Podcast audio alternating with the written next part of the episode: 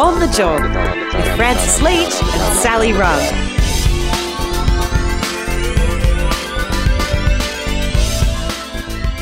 It's On the Job, the podcast all about making your working life better. Francis Leach with you today, flying solo today. A bit of a special pod because we're talking superannuation. Now, Australia's superannuation funds, our uh, industry super funds more particularly, have become the most significant and powerful generator of investment within the Australian economy over the last 30 or so years. So much money. Your savings, my savings, our retirement savings, so important to our own futures, are also really important to the future of the country.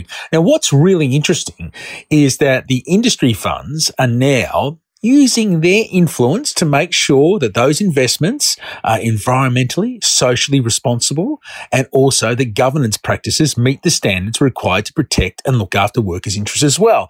Having a huge influence on the shape and standards within our economy. Workers' capital, our money, making a difference in the way the economy works, which you got to say is a good thing. Now we're catching up with Sam Trobe today. Now Sam works at Australian Super. He's the head of corporate and external affairs at one of Australia's largest super funds. And just as a way of clarifying, all of the financial and membership figures that Sam provides in this podcast are dated March 31st, 2022. So that's where that sits at this particular point in time. He'll make those references in the pod, as well as the general advice that uh, he provides within the uh, podcast as well. Naturally enough, it is not financial advice. It doesn't pretend to be financial advice. This may include general financial advice, which doesn't take into account your personal objectives, your financial situation or needs. So before making a decision uh, on your financial situation, consider if the information is right for you, read the relevant product disclosure statements and target market determinations, go to australiansuper.com.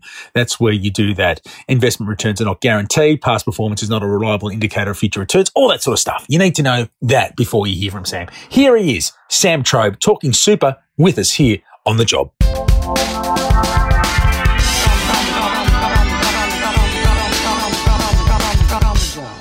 superannuation. A modern miracle created by the labour movement, unions and workers who decided that, oh, you know what, we can actually save for our own retirement and our employers should help us too because it makes sense to have a dignified retirement and enough money in the bank to do it. Uh, 40, 50 years on from those first super funds, uh, superannuation Australia is huge business.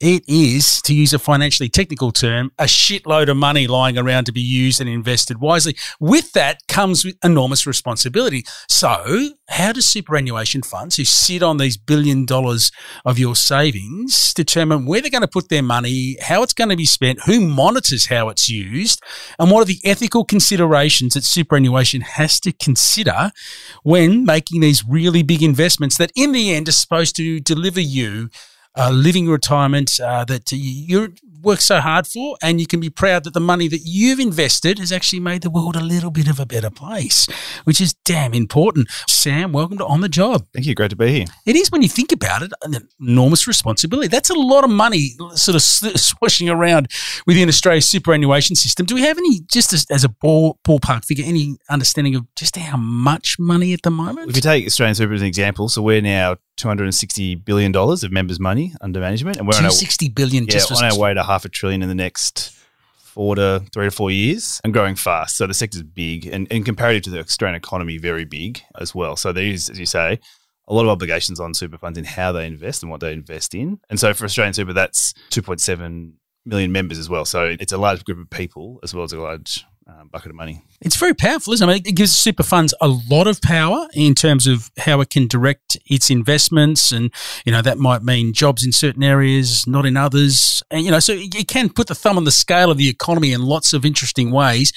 Is that something that superannuation funds now consider when they're investing about their, you know, the wider implications of their investments? Absolutely. So often there's a discussion around there being a choice between getting really strong member returns and investing responsibly. And I think our, our perspective would be actually that there isn't a choice. Investing and uh, being a responsible investor actually is a pathway to generate really good, strong, long term returns for our members. And so we sort of come at it through a few different channels. One is being a good investor. So looking at what we invest in, going through a process of assessment in the investments we make, being a good owner. So when we actually own assets, and that can be anything from equities shares in a company through to you know an infrastructure project or similar, and then through to our, our advocacy piece as well. So we're a large fund a large member base. And so how we then look to use that on behalf of our members, how we look to actually advocate for things also is a really important channel as well to how we influence change in the in the right direction. Because it could be some easy money to be made in sort of short term investments in things that aren't good for the world. Mm. Like you could just go out and spend a lot of money in certain areas of the world on mining investments or, or other investments which have long term environmental implications or have really dodgy mm. work practices. But you know, uh, superannuation like funds like Australian Super don't do that. You have something called ESG, which sounds like something you might be an additive into your uh, your food, sure. but it's not. What is ESG and why is it important? It's a, a, lens that we apply to our well to the fund as a whole, as a trustee as a whole, but also through our, to our investments around looking at how to be a genuinely responsible investor. So it's a lens of looking through environmental considerations, social and governance considerations, and so it's a framework for us to basically be a responsible investor. And the purpose of super is a long term investment for the long term benefit of our members. So we actually take the, the longer term perspective is actually supported by an ESG framework, which means the investments we're looking at are sustainable, good investments that will continue to provide returns for members. So, environmental is one of the key elements. And uh, obviously, at this particular stage in our journey, when we're looking to get to net zero as quickly as possible, those investments are really important. So, what are the parameters around the investment decisions that Australian super might make that meet that hmm. criteria mm. on environmental grounds? There's a few things we do. So we, in terms of we, we consider the actual assets themselves.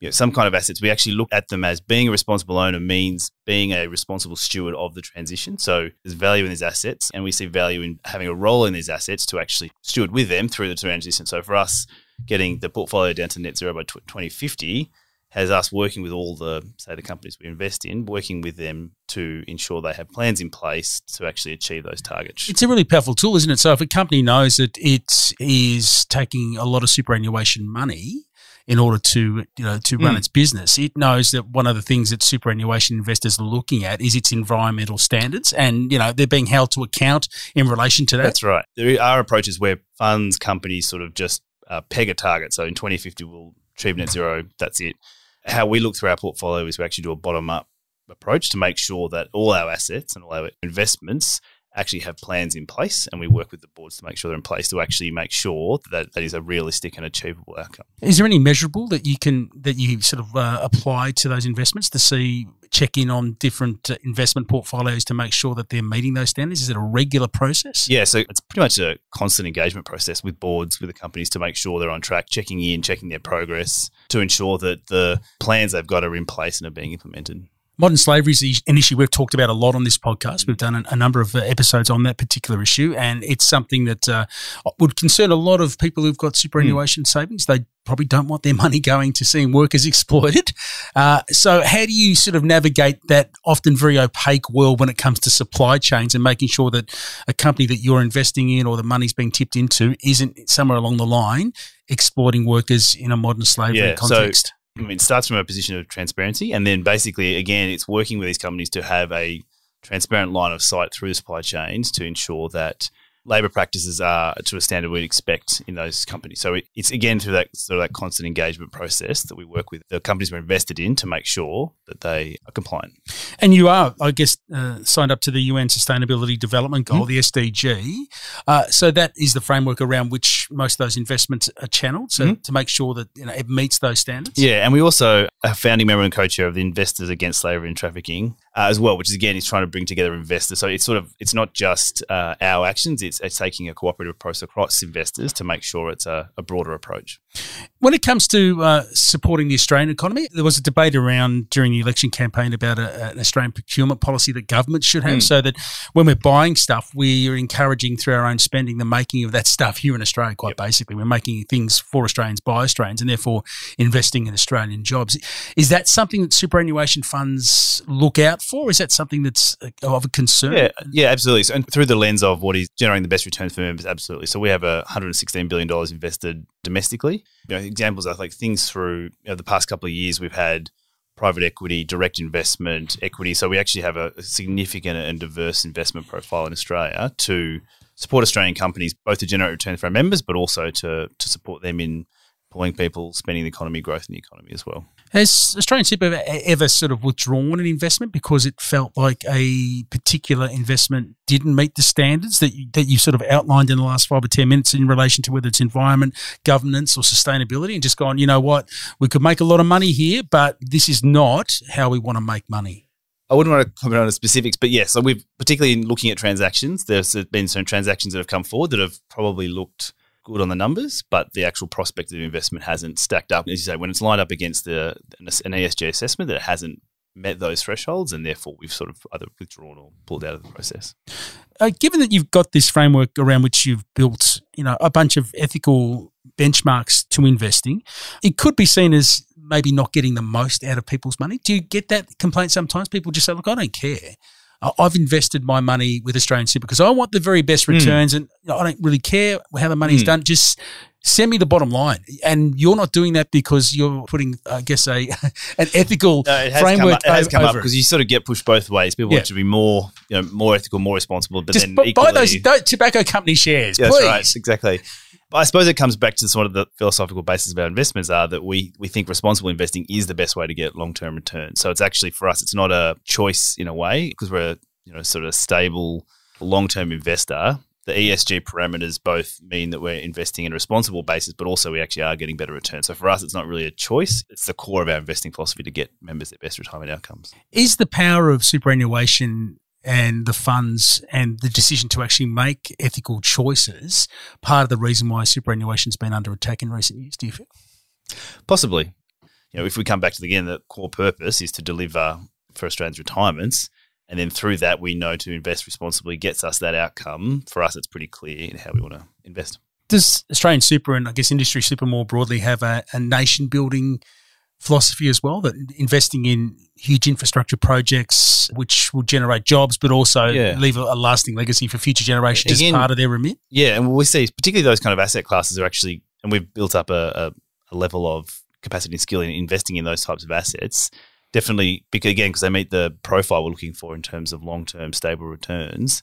So in, in Sydney we've got you know significant investments in like WestConnex and those kind of projects, big big infrastructure projects, Sydney Airport uh, as well. So it's sort of we do see that b- both investing in those assets produces a, a, public good. There's big, big, meaty bits of infrastructure, but they also then generate a consistent and stable um, return profile as well. It makes you wonder where the investment powerhouse would have been without superannuation in this day and age, where this money would have gone or how it would have been. Yeah. It's become so fundamental to, uh, I guess, the, the dynamics of the investment environment that it's hard to imagine where the the cash flow or the, the sort of the, yeah. the, powerhouse of money could have come from. Absolutely. And it means that we have that like that domestic pool of capital which other countries I'm sure particularly in times of go back to the GFC where we had this big pool of local domestic capital that was available.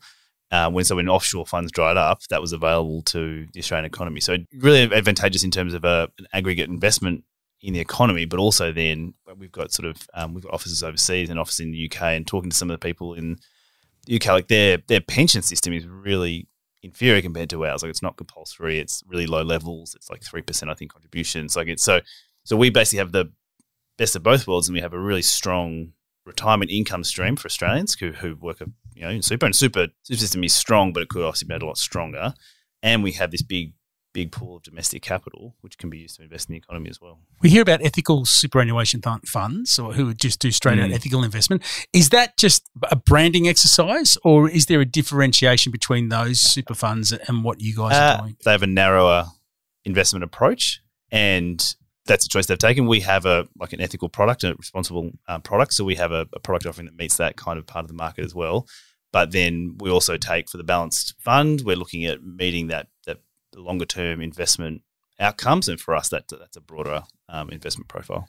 Just to finish, if uh, people are listening, going, well, I should check out where my money's going. If I'm a if my money's with Australian Super or with one of the other industry funds, do the funds open up their books in a sense and say, yeah, if you, if I log on to my account online, I can see where the money's going and, and whether it meets that that ESG parameter that you talk about, the environmental yeah, so, sustainability, the governance. Yeah, so super funds are required to the great term, of the portfolio holdings disclosures. Every funder puts up on their website where their investments are, so where their assets sit. And Australian Super has done this actually for a number of years and goes over and above what's required to make sure we're really transparent about where our money goes, what we're investing in, who we're investing in to make sure that members have, I suppose, comfort and, and certainty that we're investing in the right way on their behalf. Sam, thank you for coming in. If people want to find out more about Australian Super, they just go to the website. Yep, AustralianSuper.com.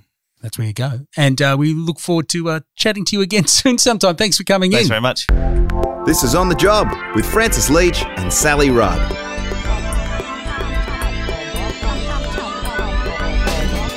That's Sam Trobe, Head of Corporate and External Affairs at Australian Super, with us here on the job. That's it for another episode. My name's Francis Leach, back again next week with another encounter with you. Uh, if you've uh, got the opportunity to give us a rating on your favourite app, helps people find the program, all that sort of stuff, we'd love to hear from you. If you want to send us an email, otjpodcast at protonmail.com, and we'll catch you on the next one. Bye for now.